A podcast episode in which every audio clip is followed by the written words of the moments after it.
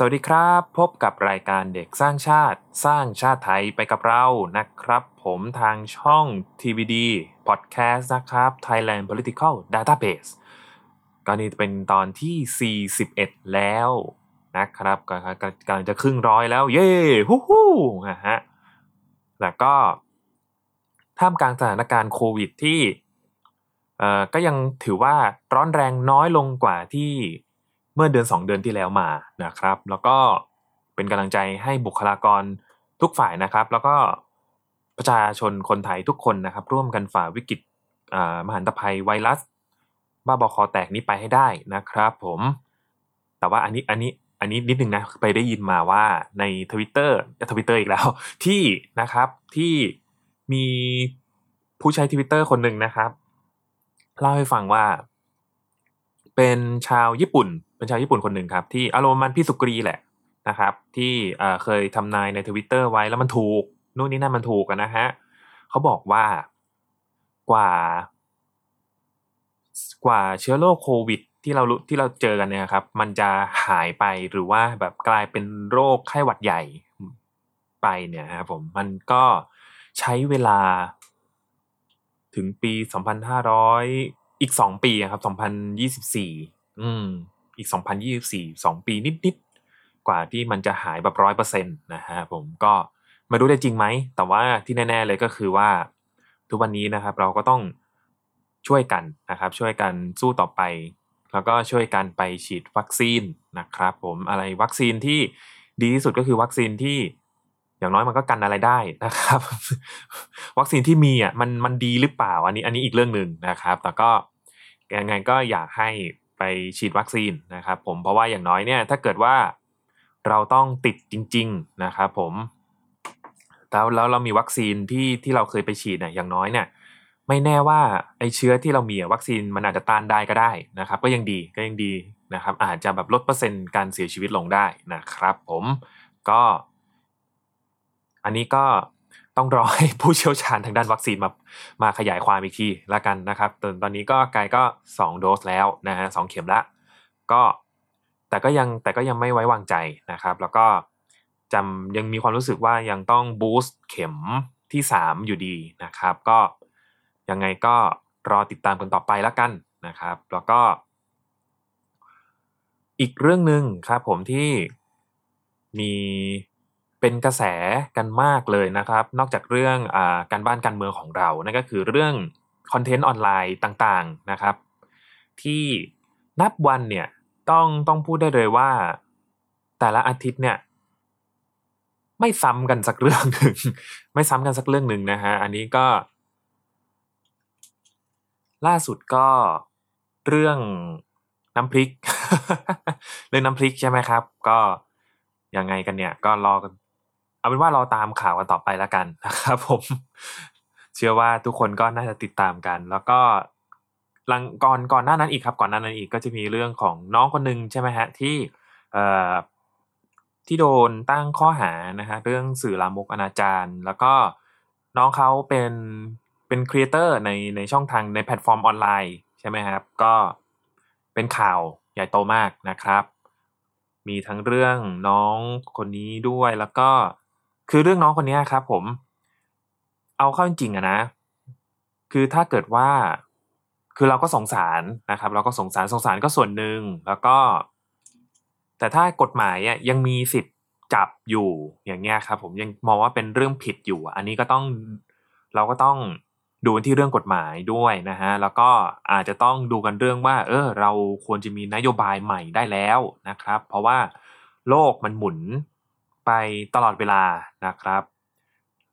แล้วถ้าเกิดว่า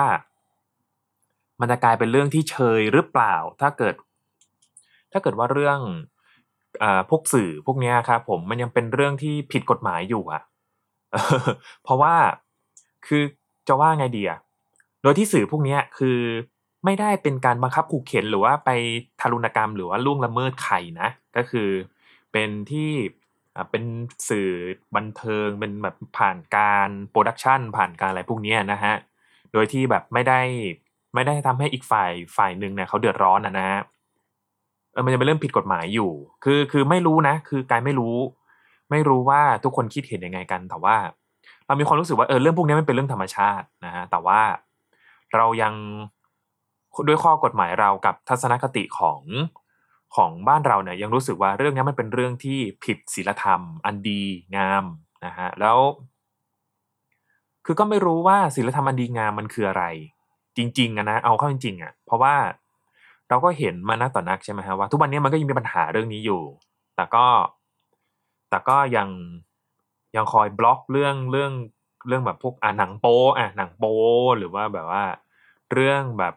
เกี่ยวกับเรื่องเพศ เกี่ยวกับเรื่องเพศที่สามอย่างเงี้ยนะครับ ไม่ใช่แค่เรื่องเพศสัมพันธ์นะแค่แบบเพศสภาพทางเพศ หรือเรื่องความรู้ทางเพศเนี่ยเราเรามีความรู้ขนาดไหนนะครับ เราถึงได้แบบไปบอกว่าอันนี้ผิด อันนี้ถูกนะ อันนี้ไม่ดีอันนี้ไปรักษาซะ อันนี้คือหมกมุ่นอย่างเงี้ยครับ และแน่นอนครับว่านี่คือรายการเด็กสร้างชาติ เราก็จะมาคุยแค่แกะเกานะครับว่า เอ้ยไอเรื่องพวกนี้เนี่ย มันตกลงมันเป็นปัญหาหรือเปล่าไอ้เรื่องคอนเทนต์ว่าปิวกระตุกจิตกระชากใจทั้งหลายในในโลกโซเชียลหรือว่าเรื่องที่เรามีความรู้กันขนาดไหนนะครับ เรื่องเพศศึกษาถึงได้มาบอกว่า เออ อันนี้มัน อันนี้มันไม่ถูกนะ อันนี้มันผิดต่อศีลธรรมนะนะครับนั่นแหละครับผมเรา ก็เลยมองว่าเรื่องพวกนี้ที่มันเกิดขึ้นมาเนี่ยมันอาจจะเป็นเพราะว่าเรื่องการศึกษาเรื่องเพศของเราตั้งแต่เด็กหรือเปล่านะฮะเรื่องเพศศึกษาเนี่ยแหละเอาเอาตรงๆเลยก็คือเรื่องเพศศึกษาที่เราเรียนกันเนี่ยมันมันมีประสิทธิภาพในการให้ความรู้ขนาดไหน เพราะว่าทุกวันนี้นะฮะมันก็ยังมีปัญหามากมาย ไม่ว่าจะเป็นเรื่อง เรื่องคดีข่มขืนนะฮะเรื่องการรู้ล่วงละเมิดทางเพศ ไม่ว่าจะเป็นตั้งแต่เด็กผู้ใหญ่ไม่ต้องแค่ผู้หญิงผู้ชายก็โดนล่วงละเมิดทางเพศได้ แล้วก็ แล้วก็กว่าทุกคนจะยอมรับกันได้ว่า เออ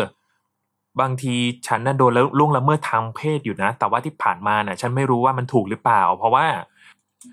บางทีเนี่ยเราไม่รู้ว่า ไอ้ที่เราโดนอยู่มันคือการล่วงละเมิดหรือเปล่าไงใช่ไหมครับ เพราะงั้นเนี่ย ถ้าเกิดว่าเรามีความรู้ก่อน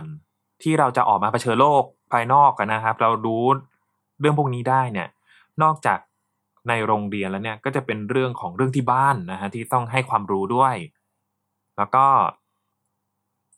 แต่ก็นั่นแหละครับผมชาวไทยอย่างเราที่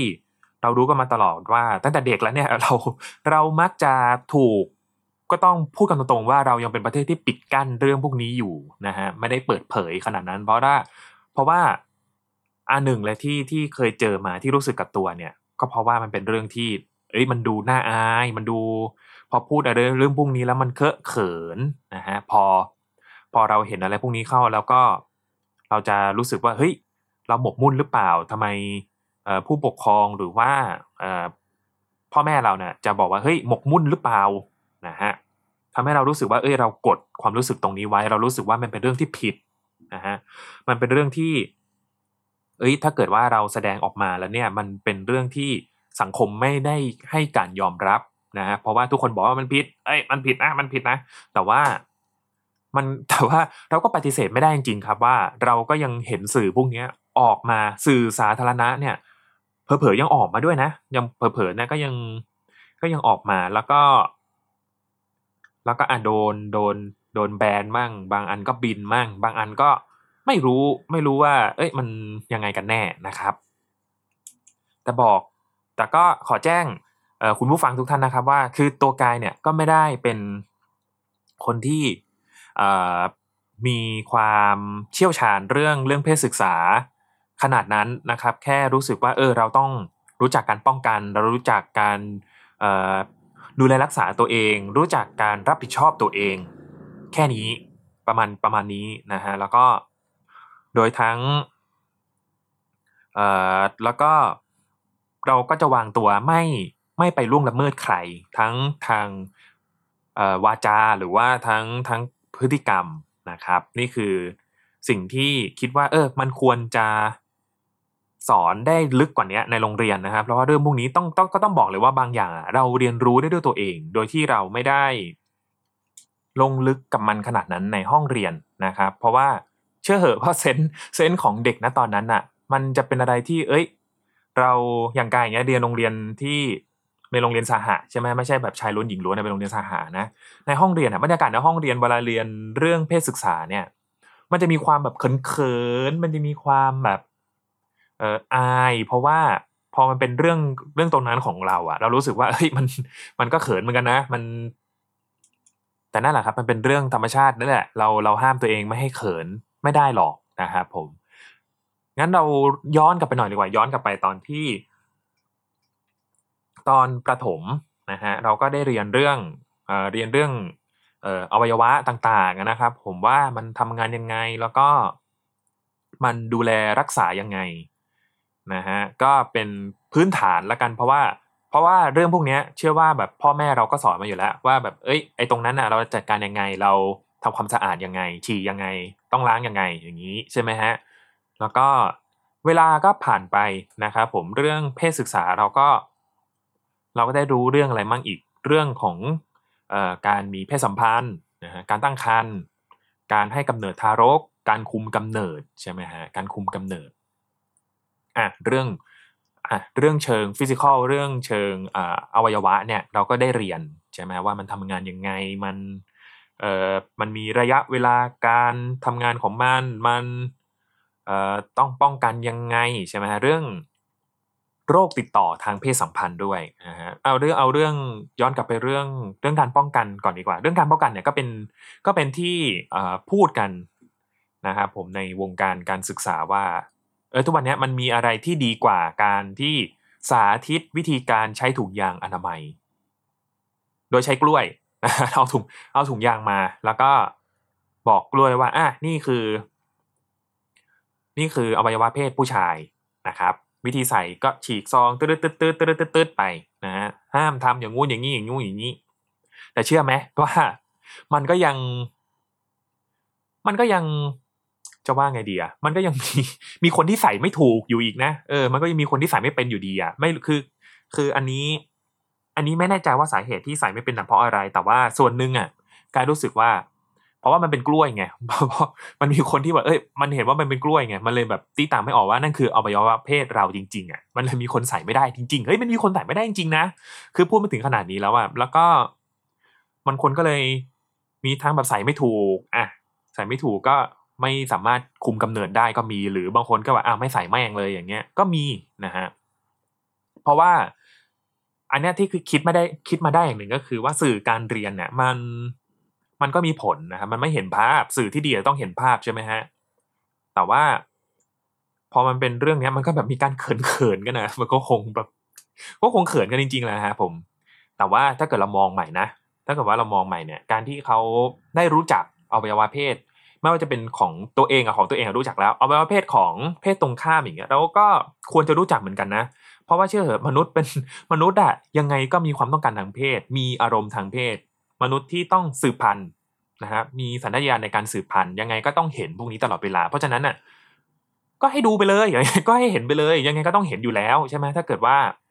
ยังไงเรื่องพวกนี้บางทีมันเลี่ยงไม่ได้นะครับ เราเราไม่สามารถรู้อนาคตตัวเองได้ คือไม่ได้บอกว่าให้เอาเอ่อพวกเอาของอะไรพวกนี้ไปยัดใส่มือนะอันนี้คือ อันนี้คือพูดในเชิงวิชาการนะครับผมว่าเรื่องพวกนี้มันเป็นเรื่องธรรมชาตินะมันเป็นเรื่องธรรมชาติ คือไม่ได้บอกว่าให้ไปแบบเปิดถกกางเกงไปดู ไล่ถกกางเกงดูถกกระโปรงดูหรือว่าให้ไปเอ่อยุ่งกับคนคนอื่นเขาอย่างเงี้ยคือคือ คือการทำอย่างเงี้ยมันเหมือนกับว่าเรารู้ด้วยตัวเองนะฮะเรารู้ หมายถึงว่ามีคนสอนเนี่ยแล้วเรารับรู้ได้ มันก็ได้เกิดเป็นองค์ความรู้ในการในการมีความรู้เรื่องเพศสัมพันธ์นะฮะมีความรู้เรื่องเพศสภาพนู่นนี่นั่นนะฮะ เรื่องเพศสัมพันธ์ แล้วก็ อันนั้นคือเรื่องถุงยางใช่ไหมครับผมถุงยางอนามัย แล้วก็เรื่องยาคุมกำเนิด เออยาคุมกำเนิด ยาคุมกำเนิดเนี่ยนอกจากแบบทานแล้วมันจะมีแบบฉุกเฉินมีการฝังอย่างเงี้ย ซึ่งการฝังนะครับ การฝังเนี่ยก็ก็มีเรื่องอีกแล้ว ก็มีเรื่องอีกที่ว่ามีเด็กวัยรุ่นนะครับ มีเด็กวัยรุ่นที่เอ่อต้องการจะฝังยาคุม แล้ว แล้วโดนเหวี่ยง เออ แล้วโดนเหวี่ยงว่า เป็นเด็กเป็นเล็กมาฝังยาคุม เอ้า ก็เอาไม่ดีเหรอไปไปไปฝังยาคุม คือการฝังยาคุมไม่ได้หมายความว่า น้องผู้หญิงเขาจะไปจะไปแบบมั่วสุมไปไปแบบไม่รักนวลสงวนตัวไอ้รักนวลสงวนตัวเดี๋ยวเดี๋ยวเดี๋ยวมาพูดกันอีกทีเรื่องเรื่องพวกนี้ครับ ผมแล้วจะโดนเบี่ยงทำไมการคุมการที่แบบฝังยาคุมอะนะฮะการฝังยาคุมมัน มันก็เป็นเรื่องที่ มันก็เป็นเรื่องดีไม่ใช่หรอ เพราะว่าเขารู้จักป้องกันตัวเอง แล้วก็คือ พูดแล้วก็มันจะฟังดูดาร์ไปไหมเนะี่ยเพราะว่าแบบคือบางทีเนี่ยปัญหาเรื่องการข่มขืนน่ะ มันก็มันก็ยังมีอยู่นะครับ แล้วก็มันกายไม่ได้บอกมันเป็นเรื่องปกตินะ แต่มันยังมีแล้วมันเป็นเรื่องที่แย่มากๆนะ มันเป็นเรื่องที่เลวร้ายมาก ๆ เพราะฉะนั้นเนี่ย การที่เรื่องพวกนี้นะครับมันยังกำจัดไม่ได้ไปสักทีเนี่ย มันมีสาเหตุอยู่แต่ว่า อันนี้ก็เดี๋ยวจะมาเล่ากันให้ฟังอีกทีนะฮะเรื่องพวกนี้ แต่ว่าทำไมถึงมองว่าเป็นเรื่องที่น้องคนนั้นกับการที่น้องคนนั้นไปฝังยาคุมอะมันผิดล่ะนะครับ ก็อันนี้ก็คือรู้เลยว่าทัศนคติของเราเนะกับเรื่องพวกนี้มันยังมันยังมีมีอะไรที่ยังยังไม่ทันสมัยอยู่นะก็ใช้คำว่าไม่ทันสมัยแล้วกันนะ แล้วก็ยังมีต้องการ การเปลี่ยนแปลงอะไรบางอย่างเกี่ยวกับเรื่องเรื่องพวกนี้นะครับ เรื่องการฝังยาคุมเนี่ย เออ คือ ก็มันเป็นมันไม่ได้ทำให้ดูภาพลักษณ์มันดูแย่เลยนะมันเลยกลายเป็นว่าเฮ้ยทำไมมันมันก็ควรจะเหมือนกับการที่ไปซื้อถุงยางอนามัยในในร้านสะดวกซื้อ ไม่ว่าจะอะไรก็แล้วแต่การซื้อถุงยางอนามัยนะครับ ไม่ควรเป็นเรื่องน่าอายอือไม่ว่าจะเป็นเรื่องว่าคือคือ คือเข้าใจนะ คนที่คนที่อายเข้าใจคนที่อายเลยนะครับ เพราะว่าการที่เราเดินไปซื้อถุงยางอนามัยใช่ไหมพอมีคนเห็นว่าเราซื้อถุงยางอนามัยปุ๊บในใจเราอะเราจะรู้สึกเลยว่าคนรอบข้างจะมองเราว่า เฮ้ยไอ้นี่เดี๋ยวมันจะไปแบบจัดกระหน่าแน่เลย อย่างเงี้ยหรือว่าเฮ้ยไอ้นี่มันมันจะไปทำอะไรวะ อย่างเงี้ยคือคืออันนั้นน่ะคืออารมณ์ของคนที่คือแบบมายุ่งเรื่องของเราแล้วอันนี้ก็ก็เป็นเรื่องของเขาไปนะฮะก็เป็นเรื่องของเขาไป คือบางคนอาจมันอาจจะมีคนมาแบบกวาดสายตามามองมองแรงใส่เราก็จริงนะฮะแต่ว่าก็ให้เราคิดว่าเฮ้ยมันก็เป็นเรื่องของเราปะวะใช่ไหมมันก็เป็นเรื่องของเรานะครับ แต่ว่า แต่เชื่อเหอะของของก็ต้องบอกว่าอีกว่ามันก็มีผู้ใหญ่บางคนที่ไม่เข้าใจเหมือนกันนะว่า การที่เราซื้อถุงยางอนามัยอะเราไม่ได้หมายความว่าเราจะไปไล่ไล่ปั้มไล่ทิมทิมตำคนอื่นซะหน่อย เราก็แค่ป้องกันของเรานะฮะ ใช่ไหมเผื่อมันฉุกเฉินขึ้นมานะฮะมันเป็นเรื่องที่บางทีเราก็ห้ามกันไม่ได้ทำไมวะคือแบบอยู่ดีๆ พระเอกกับนางเอกอะ่ะคือแบบอยู่ดีๆก็แบบอยู่ด้วยกันในห้องอย่างเงี้ย แล้วแล้วแบบว่า มันก็เราเราดันไปเห็นว่ามันเป็นโรแมนติกอย่างเงี้ย แต่พอในชีวิตจริงเข้าอะ พอชีวิตจริงของเรานะฮะเราก็ดันถูกมองว่าเฮ้ยมันทำไมเราทำ ทำไมมันดูไม่ดีวะก็ก็พระเอกอาจจะพกถุงยางก็ได้นะเว้ยแค่แค่แบบละครหรือว่าหนังเนี่ยมันมันไม่ได้ถ่ายตรงนั้นให้เราเห็น เพราะว่ามันเป็นละครเราจะเป็นคือคือคนดูหนังกับดูละครน่ะ คือโอเค มันมีฉากโรแมนติกได้ไหมใช่ไหมฮะใช่ไหมครับผม มันมีฉากโรแมนติก ทีนี้เนี่ย เราจ่ายตังค์จ่ายตังค์ซื้อตั๋วหนัง เพื่อไปดูพระเอกกับนางเอกรักกัน ไม่ได้ซื้อตั๋วหนัง เพื่อที่จะไปดู พระเอกซื้อถุงยางแล้วก็สอนใช้ถุงยางใช่ไหมคือคือคือเข้าใจเว้ยว่า คือหนังอะเขาก็นำเสนอแบบนั้นไง แต่ทีนี้เนี่ย พอเด็กและเยาวชน ดูแล้ว แล้วถ้าเกิดว่า บางทีเด็กก็สงสัยเหมือนกันนะว่าเอ้ยเอ้าแล้วทำไมมันไม่ติดโรค เอ้ยทำไมมันไม่ท้องอะไรอย่างเงี้ยครับ ผมเพราะว่าตัวสื่อพวกนี้มันก็ไม่ได้ฉายให้ดูถูกไหม เราก็ต้องไปเรียนรู้เอง ไม่ว่าจะเป็นในโรงเรียนหรือว่าในอะไรพวกนี้ ถ้าถ้าเกิดว่าเราเอาสื่อพวกนี้เป็นตัวตั้งในการตั้งคำถามนะฮะอะเมื่อกี้ก็เรื่องอ่ยาคุมไปแล้วใช่ไหมเรื่องยาคุมไปแล้ว เรื่องป้องกันนำเพศสัมพันธ์ ระหว่างชายหญิง ระหว่างชายหญิงใช่ไหมเรื่องเพศสัมพันธ์ระหว่างเพศเดียวกันก็ควรจะมี ก็ควรจะมีนะ เพราะว่าคือโลกมันไปไหนต่อไหนแล้วนะครับผม ทุกวันนี้เนี่ยเราก็ได้เห็นแล้วว่า เออ เรื่องชายรักชายเนี่ยมันเป็นเรื่องที่ธรรมชาติมากเลยนะมันเป็นเรื่องที่เป็นเรื่องธรรมชาติไปแล้วนะครับ เรื่องเพศอะ คือรสนิยมทางเพศอะ โอเคแหละว่าเพศของเรานะฮะทางเอาเป็นว่าทางอวัยวะทางร่างกายนั่นนะเราเกิดมาเราไม่สามารถที่จะเลือกได้นะครับ และแน่นอนว่ารสนิยมทางเพศก็เช่นกัน ถ้าเกิดว่าอะบางคนเพิ่ง สามารถที่จะค้นพบตัวเองว่า เอ้ยฉันไม่ได้ชอบเพศตรงข้ามนะ หรือว่าบางคนบางท่านเนี่ยเกิดมาก็อะโอเค ฉันรู้ตัวแล้ว รู้ตัวตั้งแต่เกิดว่าฉันไม่ได้ชอบเพศเดียว ฉันน่ะชอบเพศเดียวกันนะฮะฉันไม่ได้ชอบเพศตรงข้ามอย่างนี้ เพราะฉะนั้นเนี่ยพอถึงเวลาที่อะมนุษย์เป็นสัตว์ที่ต้องผสมพันธุ์ มีการสืบพันธุ์มีสัญชาตญาณในการสืบพันธุ์ใช่ไหมฮะ มันถึงเวลาเนี่ยเขาก็ต้องเกิดอารมณ์ทางเพศขึ้นมา ทีนี้เนี่ยการมีเพศสัมพันธ์ พอเป็นเพศเดียวกันแล้วเนี่ยทำยังไงอะไรยังไงอย่างเงี้ยนะครับ ก็ เรื่องนี้เราก็ควรจะได้เรียนรู้ไว้นะฮะเพราะว่าไม่อย่างนั้นเนี่ย มันจะกลายเป็นว่าเฮ้ยเรากีดกันหรือเปล่า เพราะว่า เพราะว่า อันนี้แต่อันนี้มันเป็นเรื่องที่ละเอียดอ่อนนะฮะผม คือคือก็เชื่อว่าจะจะไม่มีความรู้เลย ไม่ได้นะ จะไม่สอนเลยก็ไม่ได้นะ เพราะว่าเราก็ต้องมี นะครับผมเพราะว่าเราก็มันเป็นเรื่องธรรมชาติที่เราไม่สามารถขัดขวางได้จริง ๆนะครับ อืมมันก็จะเป็นองค์ความรู้เรื่องของการป้องกันโรคทางเพศสัมพันธ์นะฮะป้องกันโรคติดต่อทางเพศสัมพันธ์ ซึ่งโรคพวกนี้เออโรคติดต่อทางเพศสัมพันธ์เนี่ย เราไอ้เรื่องพวกนี้มันก็มีความเขาเรียกนะไรมันก็สื่อสื่อสื่อของบ้านเราก็บางทีก็ให้กันแบบผิดๆนะฮะก็แบบแสดงเขาก็นำเสนอมาแบบผิด ก็มีเหมือนกันบางบางละครอย่างเงี้ยเขาเป็นโรคเป็นโรคเป็นโรคเอดส์แล้วก็คือติดโรคเอดส์มา แล้วก็เขาก็แบบนำเสนอออกมาว่าโอ้โหเป็นแผลผุพองเป็นมันคือมันไม่ใช่เว้ยคือ คือจะว่าไงดีอะมันมันคนละอย่างกันนะเออมันมันกลายเป็นว่า เอ้ยเราดันไปแบบว่า ไปโฟกัสว่าเฮ้ยมันเป็นเรื่องที่ผิด มันเป็นเรื่องที่โอ้หน้าขยะขยงอย่างเงี้ยเป็นเรื่องที่น่าขยะขยงมากแต่ความจริงเนี่ยโรคพวกนี้เนี่ย เราควรจะให้ความรู้กันอย่างถูกต้องนะครับผมแล้วก็เรื่องสาเหตุของการเกิดโรคด้วยอะสาเหตุเสร็จปุ๊บอะสมมุติว่าเราติดโรคนะครับผมเราทีเนี้ยเราก็จะข้าม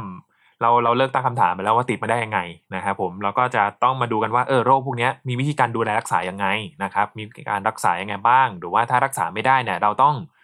ดูแลร่างกายเรายังไงนะฮะโดยทั้งที่เราไม่ไปติดคนอื่น แล้วก็ ไม่ให้อาการมันหนักลงด้วยนะครับ เรื่องต่อมาที่เราน่าจะได้เรียนก็คือเรื่องการวางตัวกับเพศตรงข้ามนะครับเพราะว่าพอเราถึงวัยที่วัยวัยรุ่นใช่ไหมฮะเราจะเริ่มมีความสนใจในเพศตรงข้าม เพราะว่าร่างกายเราเนี่ยเริ่มกระตุ้นเรื่องอสัญชาตญาณการสืบพันธุ์ใช่ไหมฮะนี่แหละครับผมนี่จะเป็นวัยที่ ทุกทุกท่านเนี่ยถือว่าเป็นไฮไลท์ของชีวิตวัยรุ่นนะครับเพราะว่ามันจะเป็นเรื่องที่เฮ้ยเราเอ้ยเราเริ่มชอบพอสนใจกับน้องคนนี้พี่คนนั้นอ่าฮะโอป้าคนนู้นอะไรประมาณนี้ ในโรงเรียนเรื่องพวกนี้เกิดขึ้นในในโรงเรียน แล้วก็เป็นวัยที่อีกคำหนึ่งใช้คำว่าหัวเลี้ยวหัวต่อใช่ไหมฮะแล้วก็นำไปสู่เรื่องรักในวัยเรียน ช่ไหมฮะมันพอพอเป็นเรื่องของรักในวัยเรียนเนี่ย ถ้าทุกท่านเนี่ยก็ต้องเคยมีประสบการณ์กันบ้างทั้งทั้งจากตัวเองแล้วก็คนรอบข้างนะฮะก็เรื่องรักในวัยเรียนเนี่ยก็ต้องก็ต้องปลูกฝังกันเรื่องเรื่องการวางตัว เรื่อง แล้วก็ธรรมชาติระหว่างเด็กผู้ชายและเด็กผู้หญิงที่มีความแตกต่างกัน แล้วก็ต้องเข้าใจ ธรรมชาติของกันและกันครับ เพื่อที่ว่าเราจะได้อยู่ร่วมกันในสังคมในในวัยวัยเนี้ยนะฮะได้อย่างไม่มีปัญหาอะไรนะครับ แล้วก็ ทั้งเรื่องการวางตัวต่อเพศตรงข้ามใช่ไหมฮะแล้วก็วัยเนี้ยตัวธรรมชาติของของเด็กวัยรุ่นนะจะเริ่มเข้าหาเพศตรงข้าม ไม่ว่าจะเป็นทั้งเเรื่องสนใจทั้งทางหน้าตาหรือว่ารูปร่างนะฮะแล้วก็มันก็เป็นเป็นธรรมชาติเป็นธรรมชาติครับ แต่ว่าทีนี้เนี่ย เข้าการที่ การที่เด็กเหล่านี้ครับ จะเข้าหาเพศตรงข้ามได้ถูกต้องแล้วก็ตามตามหลักที่มันควรจะเป็นนะฮะตามได้อย่างปลอดภัยแล้วก็ไม่ไม่เดือดร้อนทั้งสองฝ่ายเนี่ย มันก็ต้องมีความรู้เรื่องนี้ด้วยนะฮะเมื่อกี้เป็นเรื่องเชิงกายภาพ เรื่องทางชีววิทยา เรื่องเรื่องแบบเชิง physical นะฮะจับต้องได้ทีนี้มันจะมีเรื่อง เกี่ยวกับการเข้าสังคม เรื่องเพศศึกษากับสังคมนะฮะว่า ในวัยนึกออกแล้วเขาเรียกว่าวัยในวัยเจริญพันธุ์นะครับ มันจะมีความละเอียดอ่อนเข้าไปอีกนะฮะไม่ว่าจะเป็นการที่เด็กผู้ชายเข้าหาเด็กผู้หญิงนะครับ เพราะว่าเริ่มมีความสนใจนะฮะเรื่องฮอร์โมนมันพุ่งพล่านอะเนาะมันก็จะมี การเข้าหาการที่เออจีบมาแหละเริ่มเริ่มเข้าหาเพศตรงข้ามนะฮะแล้วก็เริ่มสนใจเอ่อมีมีความใคร่อะนะฮะมีเริ่มมีความใคร่เข้ามา ทีนี้เนี่ยเขาก็ต้องจัดการกับอารมณ์ความรู้สึกตรงนั้นไม่ให้มันเยอะเกินไม่ให้เป็นเป็นจากจากแค่สนิทกลายเป็นการคุกคามนะฮะอันนี้ก็คืออยู่ที่กฎของกฎระเบียบของโรงเรียนก็มีใช่ไหมฮะเรื่องเรื่องแบบการให้เกียรติกัน แล้วก็เรื่อง ที่เรื่องชู้สาวนะฮะแล้วก็เป็นเรื่องความสัมพันธ์เชิงชู้สาวเนี่ยก็ต้องก็ต้องมาคุยกันอีกว่า เรา มันจะชู้สาวระดับไหนใช่ไหมฮะชู้สาวระดับไหน อันนี้มันอาจจะเขาอาจจะชี้แจงไว้ชัดเจนนะนะแต่ว่าเขาชอบใช้คำว่าห้ามมีความสัมพันธ์เชิงชู้สาว แต่ว่า ชู้สาวแบบไหนชู้สาวแบบเออสนิทได้หรือว่าเออ มีการหรือว่าคบกันอย่างเงี้ยมันก็ต้องมานิยามมันอีกว่าคบกันได้ขนาดไหน อะไรคือชู้สาว อะไรคือแบบความสัมพันธ์ไปถึงขั้นไหนอย่างเงี้ยถึงห้ามอย่างเงี้ยนะเพราะว่าเราห้ามไม่ได้หรอกเอาจริงนะห้ามเป็นแฟนกันนะเพราะว่าคือคือเราอาจต้องเราอาจจะต้องแยกว่าการการคบกันนะนะฮะมันในวัยเรียนอะเราอาจจะถูกห้าม อาจจะเป็นเพราะว่าหนึ่งเดี๋ยวเราจะเสียโฟกัส ในการเรียนนะฮะเพราะว่า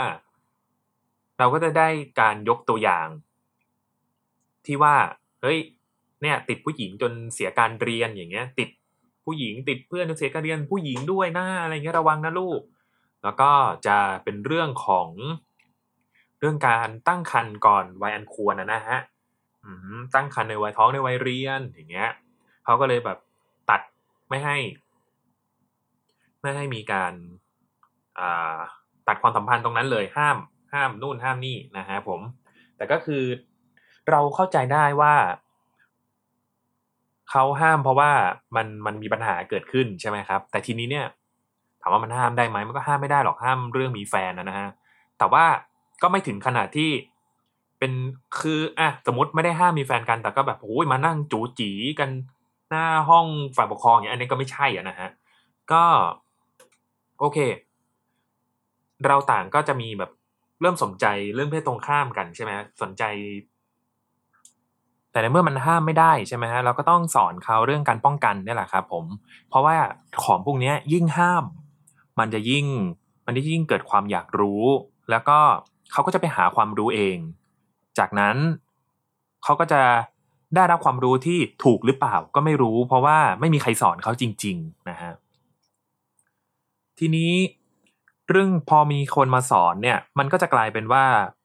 บางคนอาจจะอุ้ยมันเป็นเรื่องที่น่าเขินอายรับไม่ได้ทำไมมันไอเรื่องตรงนั้นของเราเนี่ย มันก็ดันเป็นหนักหัวตรงของคนอื่นใช่ไหมฮะอันนี้เนี่ยมันมันอาจจะต้องปรับกันใหม่อย่างที่ว่าไปนะฮะปรับกันใหม่เกี่ยวกับเรื่องค่านิยมทาง เกี่ยวกับเรื่องทัศนคติทางทาง เรื่องเรื่องเพศสัมพันธ์ เรื่องเรื่องเพศศึกษานะครับผมว่ามันไม่ใช่เรื่องน่าอายขนาดนั้น มันเป็นเรื่องเกี่ยวกับวิชาการโดยเฉพาะนะฮะเชิงวิชาการโดยเฉพาะ แต่หลังจากที่เราเราได้เห็นเด็กรุ่นเด็กยุคยุคนี้นะครับ เริ่มเริ่มเริ่มเข้าใจเริ่มเปิดกว้างมากขึ้นนะนะฮะก็เขาบอกว่าเออเนี่ยเขาก็มีความอยากรู้เหมือนกันนะ แต่ว่าสิ่งที่เขาได้เจอเนี่ยก็คือเฮ้ยเดี๋ยว ไว้โตก่อนเดี๋ยวก็รู้เอง ไว้นู่นนี่เดี๋ยวก็รู้เอง แต่ถ้าเกิดว่ามันไม่รู้ตั้งแต่ตอนเนี้ยเนี่ยแหละครับคือเป็นสาเหตุของปัญหาที่เราเจอกันทุกวันนี้ไม่ว่าจะเป็นเรื่องปัญหาการท้องในวัยเรียนเรื่อง ปัญหาการข่มขืน เพราะว่าไม่รู้จะจัดการกับอารมณ์ตัวเองยังไงนะฮะมันก็จะมีอย่างที่คลาสสิกที่สุดเลยที่เป็นยังไงก็เป็นประเด็นนะครับพูดถึงเรื่องอวิชาเพศศึกษาที่โรงเรียนออกสอบอะนะฮะ หรือหรือมีหรือเรื่องเพศสื่อสารในข้อสอบที่ที่ว่าด้วยเรื่องเรื่องจัดการอารมณ์ของตัวเองนะครับว่าสมมุติว่าถ้ามีอารมณ์ทางเพศให้ไปทำอะไร ช่วยตัวเองนั่งสมาธิเล่นกีฬา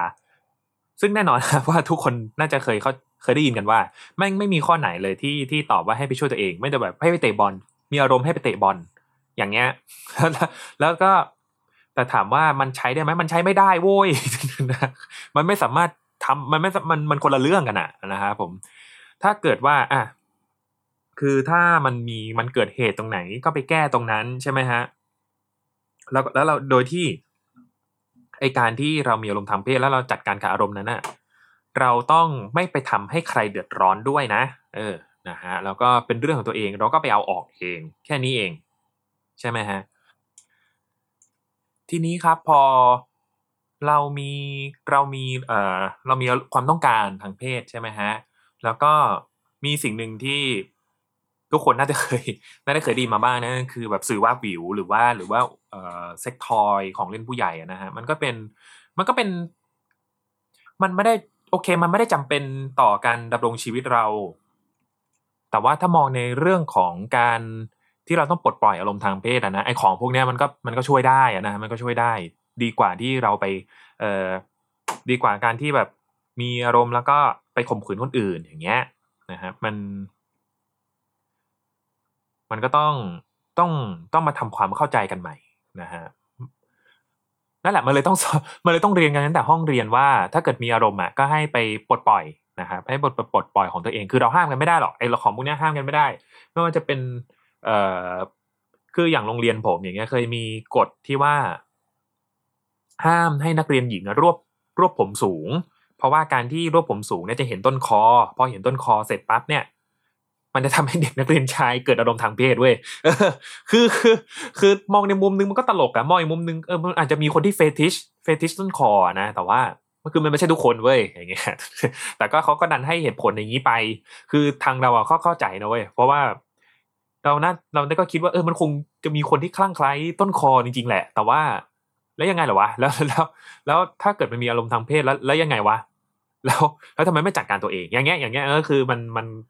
มันแสดงให้เห็นว่าเราเราแก้ปัญหาผิดจุดหรือเปล่านะฮะเราอาจจะต้องดูกันอีกทีว่าไอสิ่งที่ควรห้ามอะคือ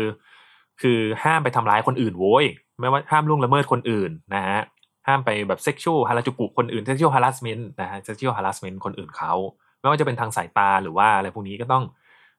ก็ต้องจัดการกับอารมณ์ความรู้สึกตัวเองให้ได้นะฮะมันก็ต้องเป็นอย่างนั้นไป แล้วก็คือแบบเขาเรียกนะ หัดดูธรรมะธรรมโมกันบ้างสิท่านพวกท่านเนี่ยเออนั่นนะครับคำนี้อาจจะต้องใช้ได้นะครับ เป็นธรรมจากท่านศาสดาเอออันนั้นช่างมันก่อนแล้วกันอันนั้นไม่ไม่ได้ไม่ได้เป็นสาระสำคัญอะไรนะฮะทีนี้เนี่ยนอกจากเรื่องที่เราพูดมาทั้งหมดนะฮะว่า เรื่องเราต้องมีความรู้เรื่องการการป้องกันนะฮะเรื่องสรีระร่างกายของเราเองนะฮะเรื่องการป้องกัน ไม่ว่าจะเป็นการป้องกันทางโรคติดต่อทางเพศสัมพันธ์ หรือว่าป้องกันเรื่องการตั้งครรภ์ก่อนวัยอันควรอย่างเงี้ยตั้งครรภ์ในวัยเรียนนะฮะแล้วก็เรื่องของการที่เรา ต้องปฏิบัติตัวการวางตัวต่อเพศตรงข้ามนะฮะการอยู่ร่วมกันในสังคมอย่างเงี้ยมันมันมีอะไรที่ซับซ้อนกว่าที่ที่เราเรียนกันในวันนี้นะครับ แล้วก็เรื่องการป้องกันตัวเองด้วยนะครับจากคนอื่น นอกจากที่จะป้องกันตัวเราจากตัวเราไม่ให้ไปทำอะไรกับคนอื่น แล้วเราก็ต้องป้องกันตัวเราเองด้วยนะฮะอันนี้ก็ เพราะว่าเรื่องพวกนี้นะครับ ถ้าถ้าโรงเรียนไม่สอนเนี่ยเด็กก็จะหาความรู้เอง ถ้า ถ้า ถ้าหาความรู้เอง เราก็ไม่รู้ว่าความรู้ที่เด็กได้มาเนี่ยมันถูกหรือมันผิดนะฮะโรงเรียนก็คงไม่พอก็ต้องผู้ปกครองด้วยนะครับเรื่องการเอาใจใส่บุตรหลานของท่าน หรือเรื่องอให้ความรู้ที่ถูกต้องคอยชี้แนะแนวทางเด็กวัยรุ่นของท่านนะครับว่า เมื่อเขาต้องเจอเรื่อง เรื่องเพศศึกษาอย่างนี้นะครับ เขาต้องจัดการยังไงบ้างที่ไม่ใช่ว่าห้ามสับแต่ว่าห้ามห้ามห้ามห้ามห้ามอย่างเดียวโดยที่ไม่บอกเหตุผลนะครับ ว่าเรื่องนี้ห้ามได้เรื่องนี้ไม่สามารถห้ามได้ แล้วต้องป้องกันยังไงนะครับอืออันนี้ก็แล้วแต่แต่ละบ้านว่า จะให้การปรึกษากันยังไงนะครับ แต่ว่าที่แน่ ๆเลยก็คือ ถ้าเกิดว่าเขาอยากรู้เนี่ย เราจำเป็นก็ต้องตอบเขาให้ได้นะครับ ที่ไม่ใช่ว่าบ่ายเบี่ยงตลอดไม่งั้นเนี่ยมันก็จะกลายเป็นปัญหาที่เราเห็นอยู่ทุกวันนี้นะครับผมมันก็จะมาจากเรื่องทั้งจากในโรงเรียนแล้วก็ในบ้านนี่แหละครับ อืมอะเดี๋ยวลองจำลองสถานการณ์แล้วกันนะครับ ลองมาซิมูเลชันกันดูว่า สมมุติว่าเรามีครอบครัวหนึ่งนะครับ ลูก ตัวตัวคนลูกนะจะเป็นเพศอะไรก็ได้ชายหญิงก็ได้นะครับ ทีนี้เขาเริ่มเข้าสู่วัยรุ่นแล้วเขาเริ่ม ที่จะเป็นวัยที่อยากรู้อยากลอง แล้วก็เริ่มฮอร์โมนเริ่มพุ่งพล่านนะครับเขาเขาเริ่มมีแฟนอะเป็นปกติเขาเริ่มแบบพบผู้หญิงโน่นนี่นั่น พอเราเห็นปุ๊บเนี่ยคือแน่นอนครับว่าเเด็กวัยนี้มันจะเริ่มแบบมี มีความแบบมีเริ่มมีกำแพงเกี่ยวกับเรื่องชีวิตส่วนตัวเขาใช่ไหมที่ไม่อยากให้เรามายุ่ง เพราะว่าเราเป็นผู้ใหญ่ใช่ไหมครับ ทีนี้ ถ้าอย่างนั้นเนี่ยมันอาจจะมีวิธีที่ทำให้เราต้องเปิดใจเข้าหาเขาก่อนนะครับ ว่า เออเรา เข้าใจนะ ว่าเขาเนี่ยมีมีเรื่องส่วนตัวมีชีวิตที่เออ เริ่มมีความรัก เริ่มมีนู่นนี่นั่น เราก็คอยให้คำแนะนำเขาเรื่อยๆนะครับ อาจจะแบบไม่จะเป็นการชวนคุยนู่นนี่นั่นหรือว่าเอ่อให้มันถูกต้องนะครับ ผมว่าให้ให้ให้ทัศนคติที่ดีกับเขาว่า เออ ถ้าเกิดมีเรื่องพวกนี้เนี่ย ก็ เราอาจจะต้องวางตัวยังไงนะครับ แล้วก็ต้องจัดการความสัมพันธ์ยังไงด้วยนะฮะแล้วก็ เราจะให้ความรู้เขาเรื่องอะไรบ้างนะครับผมอย่าอย่าเพิ่งใจร้อนอย่าเพิ่งแบบไปห้ามเขาห้ามเฮ้ยอย่านะอย่าแกอย่าทำอย่างนั้นนะไม่งั้นฉันเอาแกตายแน่อย่างเงี้ยก็มันก็จะกลายเป็นมหาไปนะครับ และนี่ก็คือทั้งหมดของเด็กสร้างชาติในตอนนี้นะครับ ขอบคุณทุกคนที่เข้ามาฟังมาก ขอบคุณทุกท่านนะครับ และก็ คิดว่าเรื่องนี้น่าจะเป็นที่ถกเถียงกันอีกยาวนะฮะมันคงไม่จบง่ายๆ แน่นอนนะครับผมเพราะว่าก็จะมีเราเข้าใจได้แหละว่ามันเป็นเรื่องที่ เออ เรามันต้องมันมีรายละเอียดความละเอียดอ่อนของมันนะฮะที่เราจะต้องเอามาทบทวนกันอีกทีนะครับว่าอันไหนที่ควรเปลี่ยนได้แล้วเกี่ยวกับเรื่องทัศนคติเรื่องทางเพศของของประเทศเรานะครับ แล้วก็ เรื่องการเปิดกว้างมากขึ้นนะ เรื่องเรื่องอ